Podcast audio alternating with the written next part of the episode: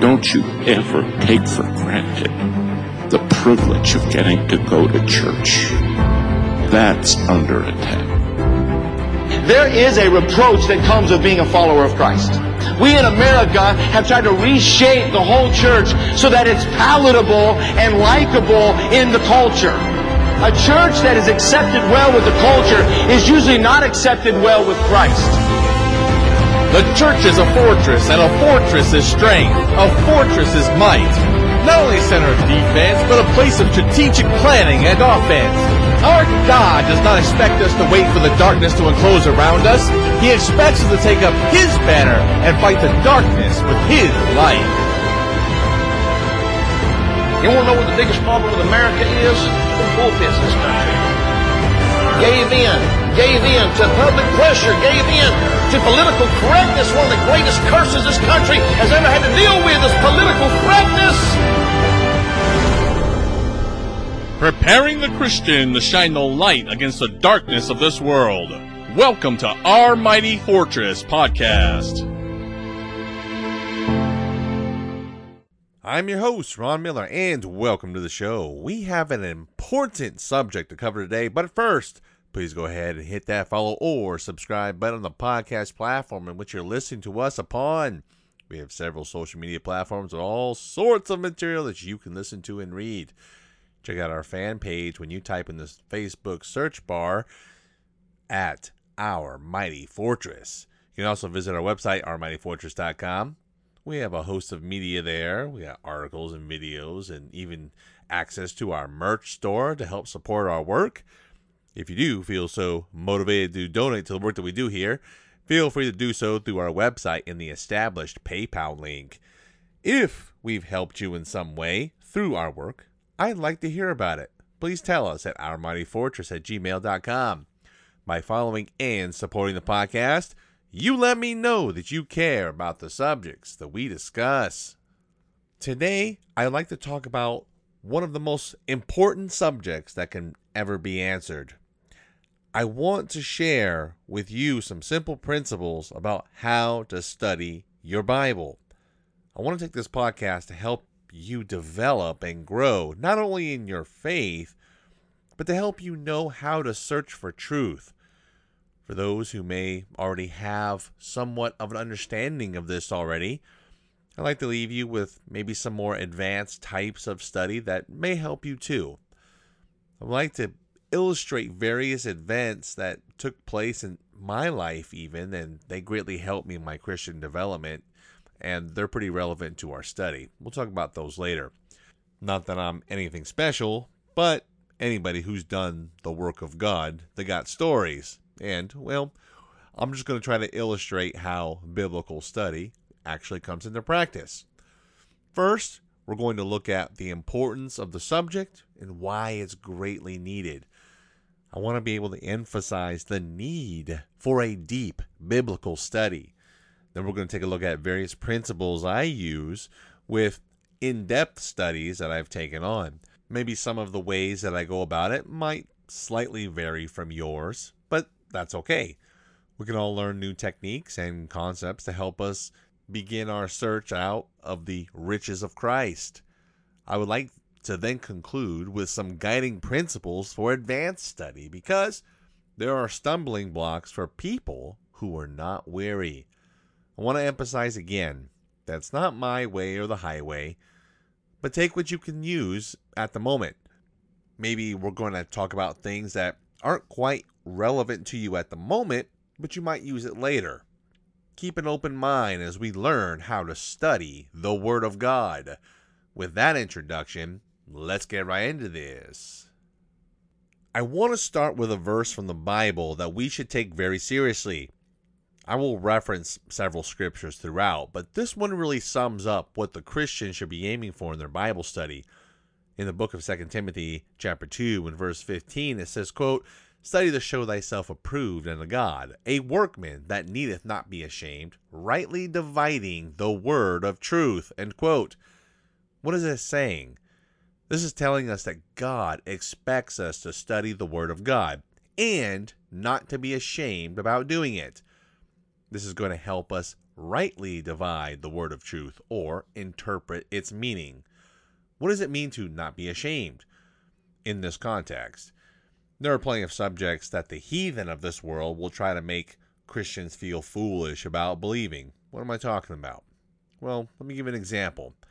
In the New Testament, the Apostle Paul astounds the wise men of the city of Athens at a place called Mars Hill.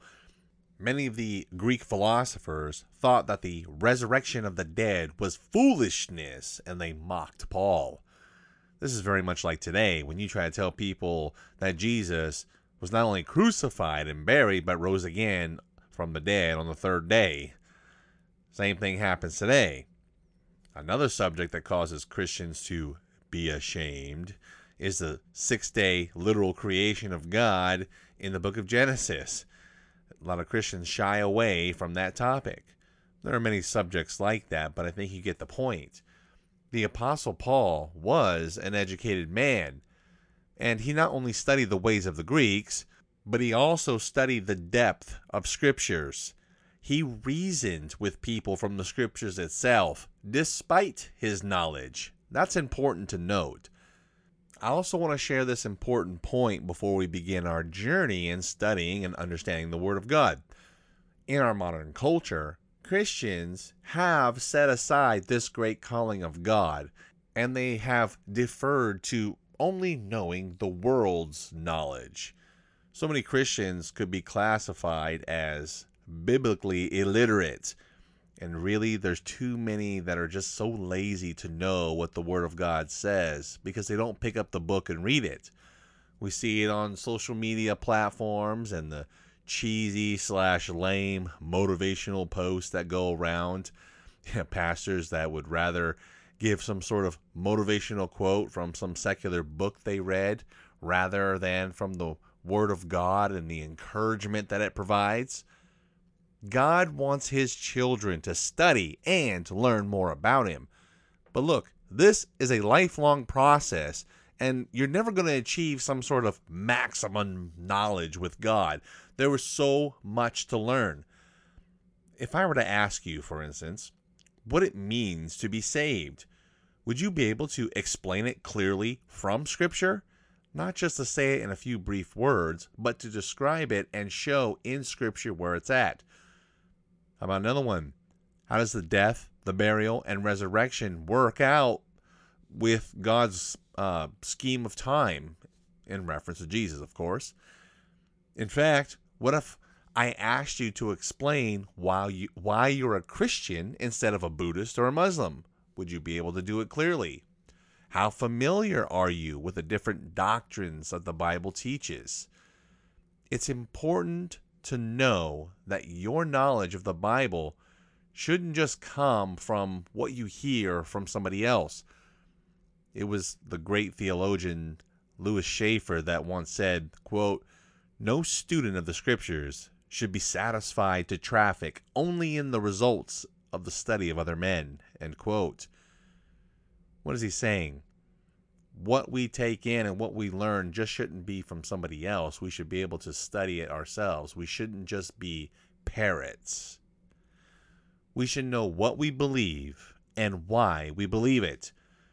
Not because some pastor or theologian says so, but that you can show it from the Word of God as being truth.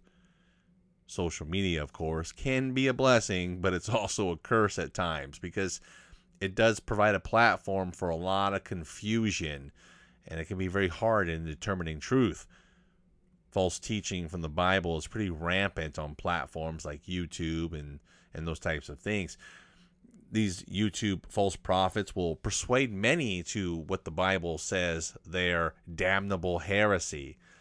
The book of Second Peter chapter 2 and verse 1 says, quote, but there were false prophets also among the people, even as there shall be pro- false teachers among you, who privately shall bring in damnable heresies, even denying the Lord that bought them, and bring upon themselves swift destruction. End quote. Look, even in the apostles' day, there were people that came along trying to bring these damnable heresies into the church. The same thing happens today.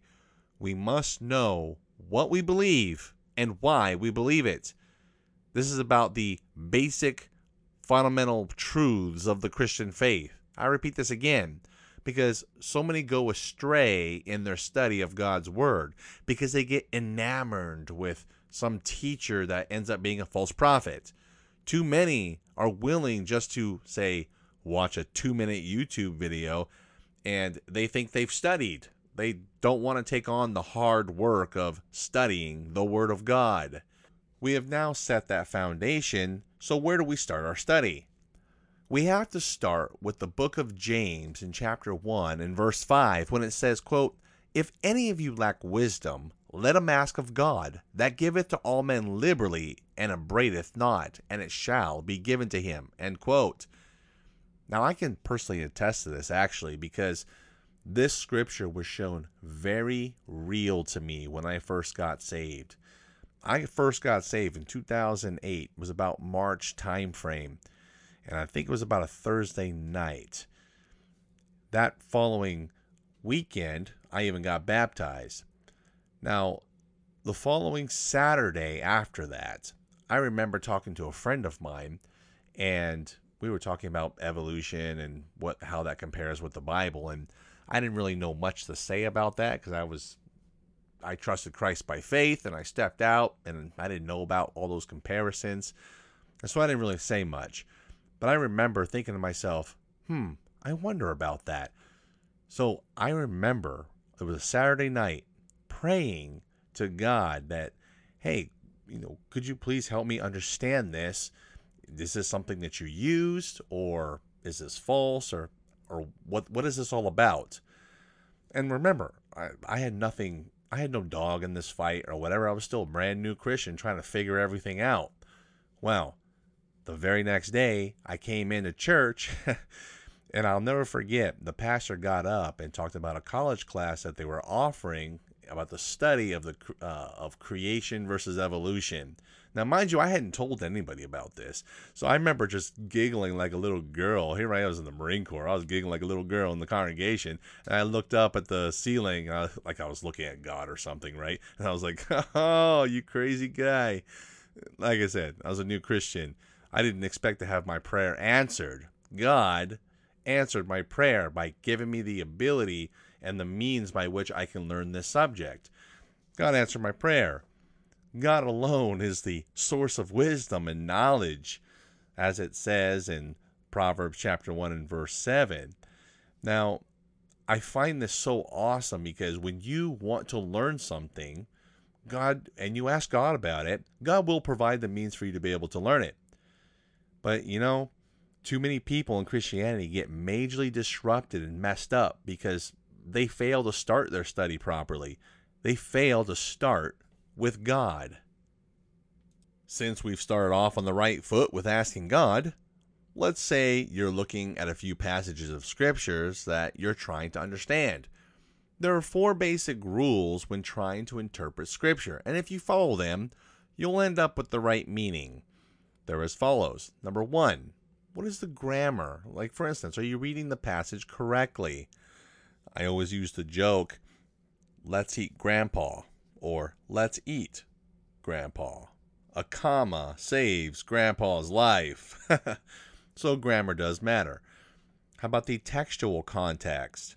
What is the passage describing or talking about? What does it say before that or after that? What is the historical context?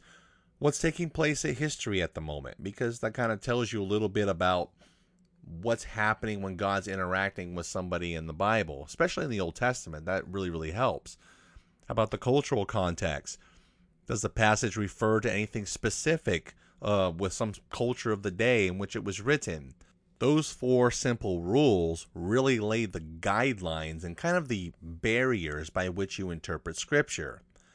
And those words are very loaded, don't get me wrong. Like, for instance, if you're going to read historical context, well, sometimes it can be lengthy. Um, maybe the grammar is kind of a short study. It's kind of as is if you know your grammar.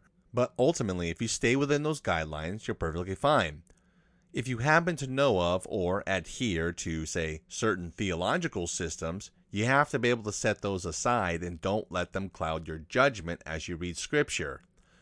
the meaning is read to us, not reading the meaning into the text. This is very, very, very important. And I say that because this is very, very common. It is common. I mean, you have theological systems, whether it's Calvinism or Arminianism or dispensationalism or covenant theology, or there are so many different systems that can often cloud biblical interpretation. If you don't know any of those types or systems, uh, that's okay because um, you come to Scripture with a heart and mind ready to learn. It's very important to not come to the Scriptures with your own pre- preconceptions. Also, when you read a passage of Scripture, there are some important questions to ask. Is there an important doctrine being described? Alongside with that, are there important words that are used that you may need to highlight for meaning? Is the topic that you're studying found in the Old Testament or the New Testament, or uh, that topic is talked about in both? Because that can matter. When studying a specific topic, once again, once again, preconceptions you have to leave behind. Otherwise, you'll just find something that you already know and believe. You'll find you'll, basically what I mean by that is that you'll bring your preconceptions to the table and you'll just prove what you already believe, but it doesn't necessarily mean that you actually brought out the true meaning of the text. It happens more often than not. Eh, it is actually kind of hard to do, but you just have to keep your mind and heart ready to be changed if the evidence suggests that, well, your initial interpretation might be wrong. God always makes himself known and has nothing to hide because he is the author of wisdom. Let him speak to you. That's very important. I do have to make a very special note here on this. God is the author of wisdom, but he's not just going to download it into your head. Some people just seem to believe that.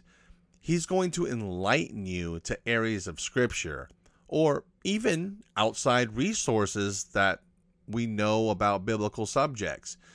There are many in the Christian realm that may disagree with what I said, but when God said that He would use the Holy Spirit to guide us to all truth, it wasn't to spoon feed us, okay? He expects us to do our parts in our study, take that step forward, and He will guide you to truth if it was just as easy as some sort of holy download of information, then we wouldn't need language school to be missionaries on a foreign field or similar examples. God built scripture to be cross referenced across history itself. You can pick up a history book, for instance, and learn about ancient cultures that the scriptures talk about. There is much to say on this, but ultimately, don't be afraid of outside knowledge because guess what? God isn't. Moving on from that, remember what I said about social media and the internet and how caution has to be used? When utilizing the internet with the almost unlimited amount of information that can be found on any given topic, you can be sure that probably at least half may be inaccurate or just blatantly wrong when internet browsing in your study, if you find something interesting, then it's always good to cross reference it. If it's true, it will be cross referenced by multiple sources, multiple independent sources. And guess what? It's still going to follow along the plan of God in Scripture. Just be careful of gaining your information from various websites on the internet there's a lot of trash out there that you don't need to infect your mind with. And there's a lot of cults too, for heaven's sakes. There's people who will say, well, God has shown me some sort of information that nobody else has. Well, that's about as clear sign as it gets as being cultic. Believe it or not, this actually happens. I've known somebody who got caught up in that. It's it's utter stupidity. In your study, you can use biblical commentaries to help you along, but Keep in mind that commentators will always be coming from a certain point of view. Good commentaries can be quite helpful at times when you're using the above principles. But remember, if the scripture is silent on something and not getting super specific, then we should be silent. It's okay to ponder various ideas, but don't make it doctrine. There is wisdom with gleaning from men of God that came before you. And this is the precedent throughout all of Scripture, actually. God does this, uh, how knowledge is attained and, and builds up over time, especially with the prophets. So there's nothing wrong with reading about what other men and even women of God have written in the past. You can learn something. So maybe something God showed them maybe some sort of event that God used in their life to bring forth uh, His glory. I mean, there's lots of missionary stories that are very similar to this. When you're looking at various Christian doctrines, for instance, you can even look up some of the early church fathers and what they had to say about the topic. I would say more like the Ante-Nicene fathers. When you get into the later volumes, then it gets a little weird. But in the earlier volumes, you have Justin Martyr, Irenaeus, Tertullian, they have some pretty interesting things to say, and they're pretty close to the apostles, and so you may be able to get some good insight. They do have some good things to say. Speaking of books, well, that can help you further your study on a particular topic, but it can be quite a headache sometimes because you have to put time in researching uh, the study and the books and the authors. You're going to be, you know, taking time to read and especially money to buy the book what point of view is the author of the book coming from? Is he for, in the middle, or against the topic that you're studying? Are there book reviews? What do they say? Uh, this can be quite the tedious part of your time. I tend to, before I buy a book, I would read the reviews about what people had to say so I don't waste my money. I, I am an avid reader and I have a large library in my house of just various different subjects, but I do pick and choose my books read the good reviews, but also read the bad reviews and don't settle for short answers like, this book is lousy or this book is great. But why? Some people take time to actually write those. In fact, I think it's actually a, a job where you can get paid to write uh, reviews. That's kind of funny, actually. Where's the source of the information coming from about, about the book? What do I mean? Is the book a primary source? which are records produced at the time or by the person or people that you're studying? Or are they secondary sources, which are records written about primary sources? Secondary sources, though not all, can be confusing sometimes due to, you know, differing biases of the writers. With some subjects, this can be kind of a big deal with the information that's given and you're going to have to verify the information anyways. Remember, the important thing here is to always cross reference information. I love watching documentaries. I'm just that kind of person, but I always cross reference information because just because somebody puts together a documentary doesn't mean it's actually correct. It sounds like an oxymoron, but it is what it is. You can also do word studies that involve Greek and Hebrew words used in the original languages of the Bible. There are many in the Christian realm that do put too much emphasis on this, but the truth of the matter is that simple definitions and grammar can be more helpful and uh, rather than trying to look it up in Greek and Hebrew. Um, so just you can stick with the English translation for the most part. I can tell you personally from having four years of biblical Greek and two years of biblical Hebrew, I mean, it's cool to know your way around the language, but if you don't, that's perfectly okay. It's not like you're massively missing out. There are great subjects actually to study when it comes to why God used certain words over others when he uh, penned his word. I mean, that's some interesting studies, but overall, there are too many in the Christian realm that gloat on how they know Greek and Hebrew, but it really doesn't matter. The English version works out just fine for most. Now it's time to gather all of the evidence that you've acquired and take a look at the biblical verses in question and see if the evidence matches or doesn't match. If it isn't a fundamental doctrinal issue, it's always good to sit on an idea for a while because as time goes by, you may discover some information that may change your mind. Changing your beliefs about something shouldn't happen overnight. But remember, I'm not talking about fundamental Christian doctrine that's very clear in Scripture. For instance, like the mode of salvation through Jesus Christ. That doctrine is non negotiable, as, as are others. I'm talking about side studies that you can take a look at, or even you know, various interpretations of things that maybe God doesn't specifically spell out. For instance, like how do rewards in heaven work out for Christians? You don't really know the details of that. And I think God does that purposely, actually. Or maybe how the demons operate in this world. There's very little information on that. We know certain principles, but not all the specific details. Or maybe how God used certain prophets over others. There are so many subjects. And people have varying opinions about these side topics, but they're still brethren and nobody's out of line with God as long as they're not being an, an idiot about it or a heretic. Another way to study is to deal with certain topics that you're interested in or maybe dealing with at the time. This could be something that affects you or another person. This type of study involves what is called practical theology, meaning this deals with everyday issues that may affect your daily walk with God. There are various temptations from drugs to alcohol, fornication, adultery, anger, pride, suicide, depression, and so much more.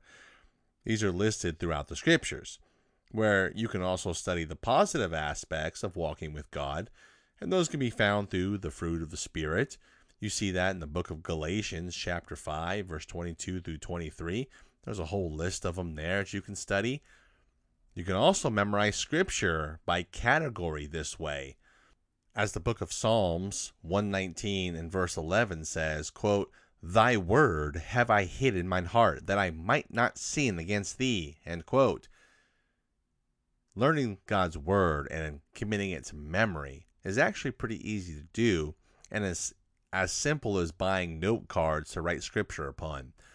You can learn to recite them by memory as you're going about your day, and it's a very effective way to put a lot of scripture um, and commit it to memory.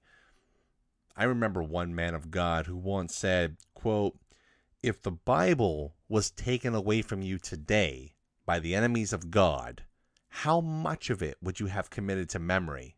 End quote.